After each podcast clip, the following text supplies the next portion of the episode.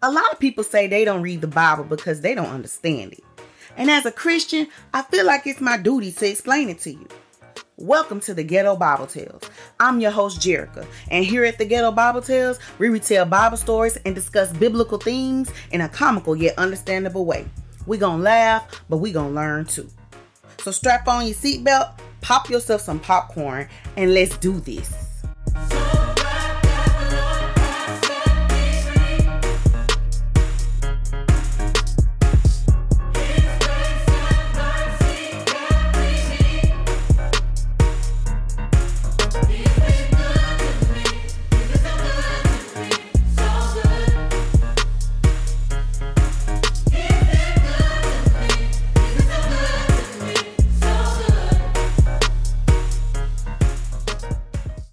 Across this story, which is very, very short, but it is deeply misconstrued online.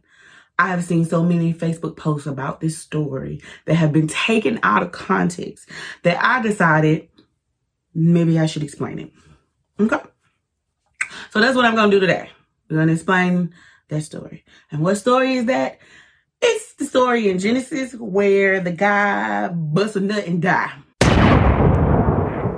In order for us to understand this story today, we must first read in context. Context has three rules. Rule number one, language. The Bible was not originally written in English, people. It was originally written Old Testament, Ancient Hebrew, New Testament, and Ancient Greek. What you need to understand as an English speaker is that sometimes these sentences are translated straight out of Hebrew and it's written in the way you would say it in Hebrew. That is why some of the sentence structure of the Old Testament in particular can be strange or sound strange to us because we aren't Hebrew speakers. So we don't kind of understand exactly what they're saying, even though the sentence is in English, because it has the construct of a Hebrew sentence. Every language has a different structure for their sentences. Rule number two of context history and culture. Ladies and gentlemen, you cannot apply 2022 American culture to the Bible. Okay, you cannot do that. This is an ancient culture of Israel, which is completely different from modern American culture. Different cultures have different rules, different customs, and different way of doing things. The third and final rule of context is the Holy Spirit. Without God resting on your shoulders to walk you through this book, you will not understand it. Trust me, I have tried to understand this Bible and I have failed. But since asking God to help a sister out, it has happened. Holy Spirit, it is a must. Before you get into this story, you need the three rules of context. Number one, you got to understand language. Number two, you got to understand the history and the culture of which the scripture was written in. And number three, you have got to have the Holy Spirit. Once you get all three of those, turn your Bible to Genesis 38 and let's get the story started. Now, another mistake that people make, so people take one little bitty part of the Bible and they'll put it on this grand scale and they'll be like, oh, God just killed man because he wasn't up. Um, honey, what happened prior to that? So you have to you have to read it in its entirety, okay? The book of Genesis, chapter 38, starts off with Judah, who is the son of Jacob. So y'all know that Jacob, Jacob was his original name, but God changed his name to Israel. And when Jacob had children, the children became the fathers of the tribes of Israel. Jacob traveled everywhere with his family, which means that his children traveled with him all the time. Even through adulthood, they all traveled together in a group. Judah breaks away from his family, I guess to start his own little life or whatever. He goes to a place and he meets a Canaanite woman. Her name is Shua. Shua. Shua. Her name's at the bottom of the screen. If you if you know how to pronounce that, kudos to you, man. I, I, he marries her. He has three kids with her. Her, the Onan, Shalah, or Sheila, or Sh- Shalom. You the names at the bottom of the screen, you know. Ur married a woman named Tamar. The Bible says that Ur was a very wicked person, so God killed him. And the death of Ur left Tamar widowed. Back then, they practiced what is called levirate marriage. Levirate marriage is when within a tribe, if a man died and he left a wife, another male kin of his had to marry his wife and produce an heir. And that heir would belong to the deceased man. So in this case, er Ur died. So Judah wanted Onan to marry Tamar to produce a child, and that child would belong to Ur and further Er's bloodline. So whatever children Tamar had by Onan, they would belong to er. Ur. Levirate marriage operated as a way to further the bloodline as well as, you know, take care of the woman. She needed a husband. And unfortunately, back in those days, a woman's worth was only in who she was married to and how many children she had. And as previously stated, Tamar wasn't married to anyone and she had no kids. So Onan was her only hope in having a life. Now, if you read, the Bible clearly states Onan did not want to have a child with Tamar because he knew that the heir would not be considered his child. However, he still had sex with her despite not wanting to give her a baby and provide her with a home and care. He just wanted to fuck. So that's exactly what he did. He took her, he had sex with her. And then he ejaculated, jizzed, utilized the pull-out method, bust a nut on the ground, and then he died. Here comes the great debate. God killed that man cause, cause he busted man, he pulled out. No! He died cause he lied, man. Real reason that Onan was struck dead after pulling out and shooting it on the ground was because of lust. He had no intentions of fulfilling his promise. And back then, word was bond. If you said you was gonna do something, you're supposed to do it. And when you didn't do it, there was consequences for that. Nah, some of you may be looking at this like, well, I mean, it was a levirate marriage, so he had to marry her. All he had to do was say no. And I'm gonna tell you the way levirate marriage works. Okay, so Ur was Onan's brother. And if Onan had said no, because Onan was the second oldest. So if Onan had said no, that means that the third brother, Shelah, he could have taken her as a wife if he wanted to. But if he said no, then it goes to the next male within the family, which is more than likely an uncle since Judah didn't have any more kids an uncle, and if an uncle said no, then it would go to the, the, the nephew. If the nephew said no, to go to the cousin, and they keep going down like that. It was not a requirement to participate in levirate marriage. Well, Jerica, how do you know that levirate marriage wasn't a requirement? Let me tell you how I know. There's a story in the Bible, in the book of Ruth. Ruth was married to Naomi's son, but if you remember in the story, Naomi's husband and Naomi's two sons died.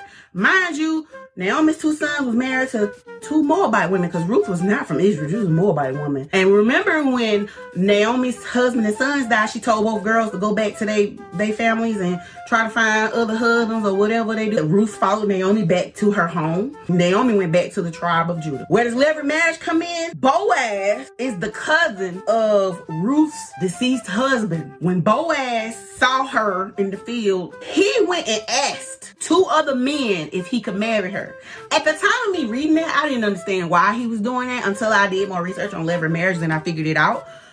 Those two men that he asked were in direct line to marry her first. So he had to ask those two people, yo, can I marry Ruth? One of them, I think it was the uncle. He said, no, I don't want to marry her. And then his son said, no, I don't want to marry her. So that made Boaz be the third chosen to marry her. So he, he married her. It's okay. And, and none of those dudes died. So that lets me know, bringing us back to Genesis, that, that Onan could have said no and just went on by his life. But no, he wanted to get them draws. And he got them draws and then he died. It's like oh, Onan his logic was so flawed to me because yeah, every son he produced through Tamar would technically belonged to his brother, but that didn't mean that Onan wouldn't have children because Onan could have taken a second wife. Back then, that history and culture, they practiced polygamy. You could have more than one wife. He could have took a second wife and he could have had children through that wife. But he was so stuck on, well, if I have a baby with Tamar, then all my children are gonna belong to her. And I'm thinking he must not have liked his brother that much anyway for not to want to further his brother's bloodline because most dudes that participated in levirate marriage was cool with it. He wasn't. So I'm assuming that he didn't like his brother that much. He was like, I don't want to get that on air, but I would his wife. I bet you think after that the story is over. It's not over. There's more to the story. And I like to call Tamar the best finesser in the Bible. But I'm getting ahead of myself. Let me start. Let me finish the story. Onan dies after he utilizes the pullout method and leaves his children on, on, the, on the floor. Tamar was distraught because, as previously stated, as a widowed woman with no children, how was she to be taken care of? How she did she wasn't gonna have a life. So Judah said, um, when my third son gets of age, you can marry him and then you can have children. Onan got it honestly, y'all, because that was lying. So lying seems to come easily in this doggone family. Shelah eventually ages up. But Tamar never marries him. And sis picks up on game whilst Tamar is waiting for Shelah to age up. She is sent to stay with her father, which is where unmarried women and widow women be, the ones that don't have children. You live with your father until there was a man to take care of you. Tamar hears about Shelah aging up. And she notices she ain't heard a word from Judah. Cause if Tamar daddy die, who gonna take care? She has nothing. She can't. She will not be taken care of. Judah had no intentions of marrying his son off the Tamar. She old and he don't care no more, to be honest. At this time, Judah's wife dies. And he goes to a place that I cannot pronounce. he goes there he mourns her and then he goes up to visit his friend and to shear his sheep. And apparently wherever he went must be in the neighborhood that Tamar lived because somebody came to her and told her, Hey, ain't that your father-in-law going up there? They say he going up there to shear his sheep. Let me go see my father-in-law. Tamar was a widow. And back then, you dressed a certain way. And when you dressed a certain way, people knew, I guess you could say, your social status. Virgins dressed a certain way, widows dressed a certain way, whores dressed a certain way, or wore certain colors, or uh, wrapped their stuff. I don't know how you say it, hijab, hijab. They wore them, they wrapped them a certain way. You could tell the status of a woman by the clothes that she wore. Tamar takes off her widow garments. So it says that she put on, you know, a veil, wrapped it a certain way, and she sat in an open area so that Judah would see her when he passed by. Now, when Judah saw her, he thought she was a hoe, so she must have been dressed like a prostitute. He didn't recognize her because her face was covered. Mind you, his wife just died, so maybe he just wanted a little bit of company. Saw her sitting over there all by her lonesome, and he was like, you know, let me entertain her because, you know, I'm lonely and my wife just died. Because Tamar was like, you know, I gotta secure my bag. And she said, well, what you gonna give me if I let you have sex with me? He said, I'm gonna give you a young goat. And she said, Will you give me a pledge letting me know that you sent the goat? And then he asked her, you know, what kind of pledge? And she said, Your signet and cord and the staff that's in your hand. So basically, whenever he sent the goat, he was supposed to send his signet, which I, am assuming is like a crest, a family crest or a family symbol, a cord, which I guess is like a chain, a necklace or something, and then the staff that he had in his hand. Those three items would prove that the goat was sent by him and to her. Okay, I feel like I didn't explain this correctly. What was happening was Since Judah didn't have any money on hand, Tamar told him to give her three things to hold until he sends her the goat. And once she received the goat, she would send the three things back to him. That would be the form of payment. Are you keeping up with me? Keep up with me. Keep up with me because those three things, those three things will become important in just a minute. Judah gave her those, those three things and he's supposed to send the, the goat afterward. So they have sex and he go by his business. When Judah goes back, he tries to send the goat back. He told his friend, whose name I cannot pronounce, some of the A. He told his friend, take this goat back to the, the hole that was in this area. So the friend take the goat up there and he don't find the hole. Mind you, Tamar done already left and she done went back home and put on, she went back to her dad's house and she done put on her widow clothes again. So Judah was like, well, I mean, I guess. Three months after this happened, it is obvious that she's pregnant. So she's showing now. So they they go tell Judah, you know, your daughter-in-law has played the harlot. Mind you, let me go back to history and culture. Let me go back. Although Tamar is in her father's home, she's still technically owned by Judah because of her marriage to Judah's son. So that meant that she was supposed to get with somebody in Judah's tribe. Because she was supposed to stay within his family through levirate marriage. Okay? But now Judah is hearing Tamar is pregnant, and he's like, Well, I didn't give her Shelah. So that means she out here hoeing. So this fool had the audacity to say, Burn her for being a whore. Tamar produces those three very important items his signet, his cord, and his staff. She sent those back by some men and she says, the child that I am carrying is by the man who owns these three items. The man bring the items back to Judah and he was like, oh, Judah P game. He wasn't mad because he was like, you know what I'm saying? He was go- he was doing wrong by her anyway. And so he ended up getting got anyway.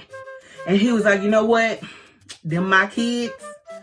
I'm gonna take care of her and I'm gonna take care of my children. And that's that. Tamar goes on to give birth to twins. Their names are Zerah and Perez. If you was a Bible geek like me, you would know that Jesus is a descendant of Perez. If you've ever noticed one thing in all of the Bible stories, the final destination is and will always be Jesus. Well, Jerica, how can you compare a story in Genesis about Jesus? Like, how is the destination Jesus? Let me tell you how. Jesus will always be the final destination, and God will always use a situation to steer us right back to Jesus. Because early on in the Bible, your boy Jacob did not want to marry Leah. He wanted to marry Rachel. But Leah was the wife that God picked for him. He still got to marry Rachel, but he had to marry Leah and he had to have children through Leah. And guess what? Judah came from Leah. And guess what? Jesus is a is a descendant of the tribe of Judah. And then Judah went on to not even marry a woman of the Israel uh tribe. He ended up marrying a Canaanite woman. And the devil thought, hmm, that's gonna mess up the bloodline.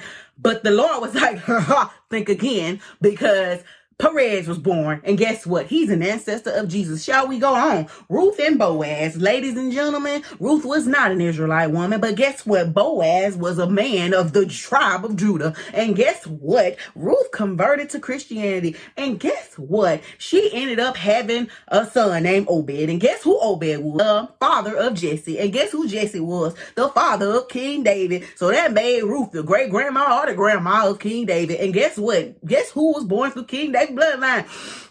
Jesus. Oh, but the devil thought that he could get rid of the children of Israel. So nearly all the tribes were wiped out. All 12 except one. one tribe remained. You know what tribe that was? The tribe of Judah. You know what tribe Jesus descended from? The tribe of Judah. Can I go on? Oh, we going on. Because through the tribe of Judah, guess what comes? Judaism. Guess what comes through Judaism? Jews, Jewish people. What was Jesus again? A Jew. King Herod was like, you know what? They say the Savior is going to be born, so let me kill all the little boys from the ages of zero to three so that he cannot be here in any possible way. But guess what happened? Mary and Joseph went to Bethlehem, and guess who was born? if you don't understand who I'm talking about yet, I'm talking about Jesus because Jesus was born. Oh, but it doesn't stop there. Oh, no, it doesn't stop there. It don't stop there at all because they thought that if they hang this man on a cross, that he gonna die, that that's gonna be the end of Jesus. But oh, that was not the end of Jesus. because after dying on that cross, three days later, he rose again. And the final destination is and will always be Jesus every time. You can't stop nothing. The devil can't stop nothing at the end of it all because the Bible tells us in the end every knee shall bow, every tongue will confess that Jesus is Lord. So guess what? Jesus will and always will be the final destination no matter what you do, no matter what I do, no matter what the devil do, no matter what kind of monkey wrench he done thrown into the plan. Guess what? Jesus is still the final destination. Guess what? Jesus still to get the glory. Guess what? It's still to happen. Y'all might call him G-O-D, but I call him GPS because that will reroute. All Ghetto Bible Tale episodes are posted on YouTube simultaneously in video format. Thanks for tuning in. You can follow the show on all social media at Ghetto Bible Tales head on over to ghettobibletales.com and you can sign up for the mailing list so that you can be notified of updates and other things. You can also request topics or stories that you'd like for me to discuss on the show. Once again, I'm your host, Jerica, and this has been the Ghetto Bible Tales. New episodes are posted every Wednesday and every Sunday.